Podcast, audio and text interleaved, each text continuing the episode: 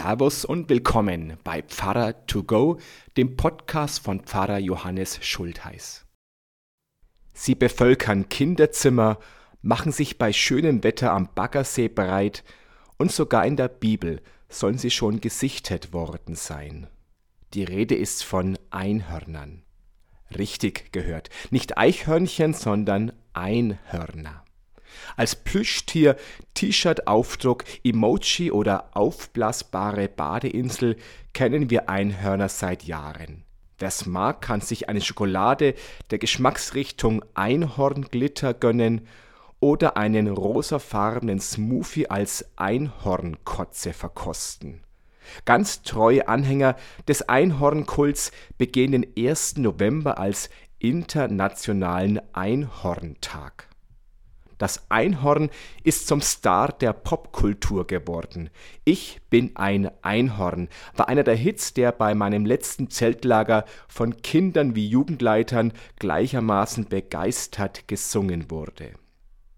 Der Einhornkult geht so weit, dass ein Berliner Eisenbahnunternehmen in seinen offiziellen Beförderungsbedingungen die kostenlose Mitnahme von Einhörnern gestattete, zumindest wenn dadurch die Sicherheit von Mitreisenden nicht gefährdet werde.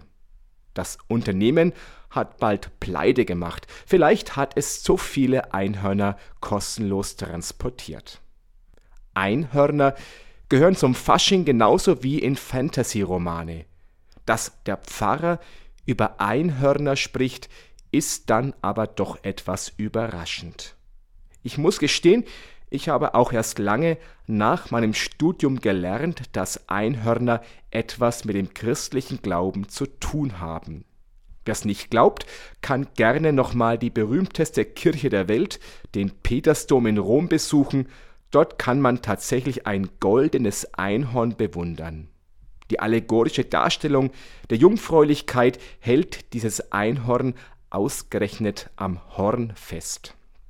Auch in der Lutherbibel kann man das scheue Einhorn entdecken. Zumindest wenn man eine alte Ausgabe besitzt. An acht Stellen kommen bei Luther Einhörner beiläufig vor.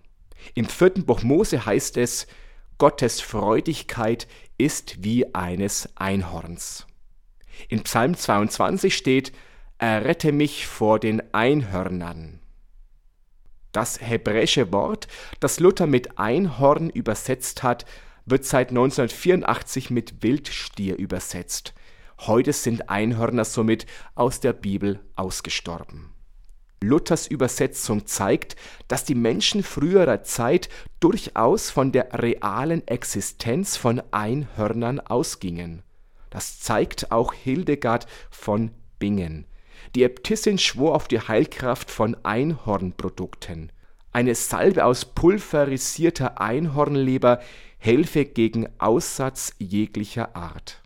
Außerdem empfiehlt sie Gürtel aus der Einhornhaut gegen Pest und Fieber und Schuhe aus Einhornleder für gesunde Füße. Das hört sich heute völlig gaga an.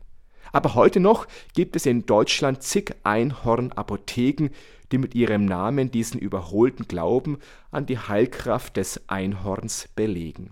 Wie kommt es, dass das Einhorn für uns eine Fantasiegestalt ist und die Menschen früherer Zeit von dessen Existenz überzeugt waren? Die Menschen im Mittelalter hatten keine Zoos und konnten auch keine Tierdokumentationen schauen. Sie hatten nur die Berichte von ganz wenigen weit gereisten über exotische Tiere.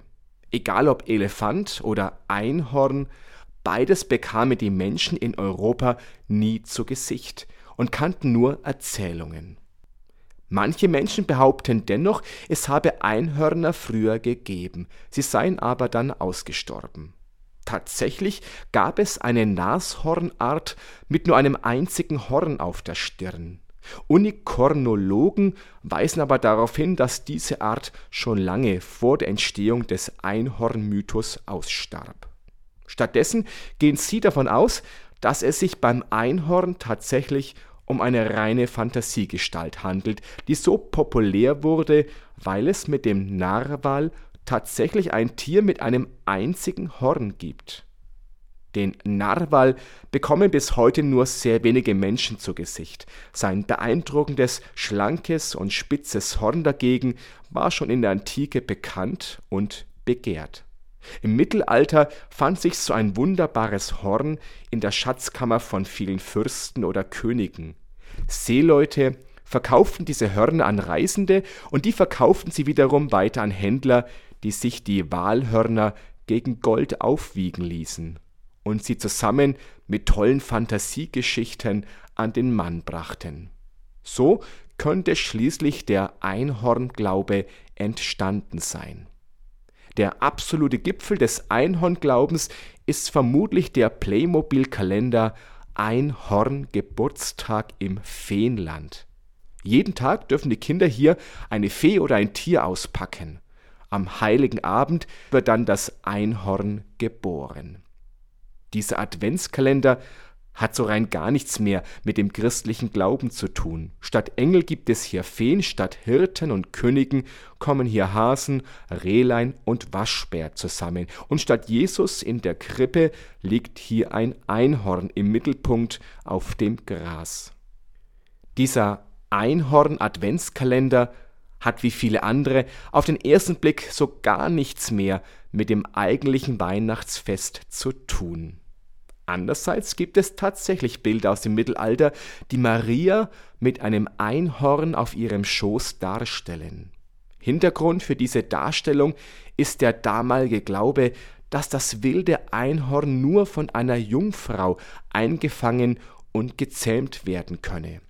Das Einhorn wird im Zusammenhang mit Maria als Zeichen der Jungfräulichkeit gedeutet und manchmal sogar als Symbol für Jesus gesehen.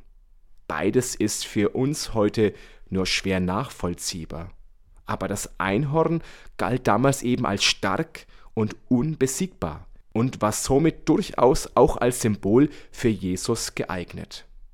Einer der größten Gelehrten des Mittelalters, Albertus Magnus, zählte drei Gründe auf, warum das Einhorn als Symbol für Jesus taugt.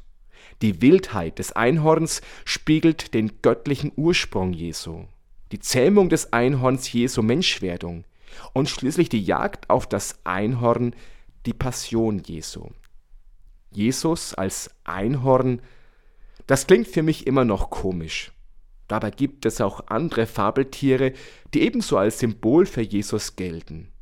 Der Phönix aus der Asche symbolisiert Jesu Tod und Auferstehung, der Pelikan, der einem Irrglauben nach seine Jungen mit seinem eigenen Blut speist, steht für Jesu Hingabe.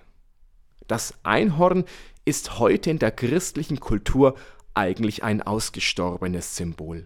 Vermutlich wird es so bleiben, auch wenn das Einhorn außerhalb der Kirchenmauern immer beliebter wird. Diese Beliebtheit ist sicherlich auch in der Flucht vor der Wirklichkeit begründet. Ein flauschiges Einhorn, das über einen Regenbogen reitet, zeigt unser aller Wunsch nach einer heilen und konfliktfreien Welt. Dieser Wunsch ist gut und berechtigt. Aber im christlichen Glauben geht es um etwas anderes. Es geht nicht um eine Flucht aus dieser Welt in irgendwelche Fantasieräume, sondern darum, diese Welt zu verändern, zu erneuern, zu retten. Jesus hat den Menschen nicht irgendwelche flauschigen Geschichten erzählt. Er hat ihnen von Gottes Welt erzählt, die noch nicht da, aber doch greifbar ist. Wir allein können diese Welt nicht machen, aber wir können mehr als an flauschige Einhörner zu glauben. So, das war's schon. Dann sag ich Servus und bis zum nächsten Podcast. Oder vielleicht sehen wir uns ja auch am Sonntag live in der Kirche oder werktags im Gemeindehaus oder auf YouTube oder sonst irgendwo. Gott behüte euch. Servus.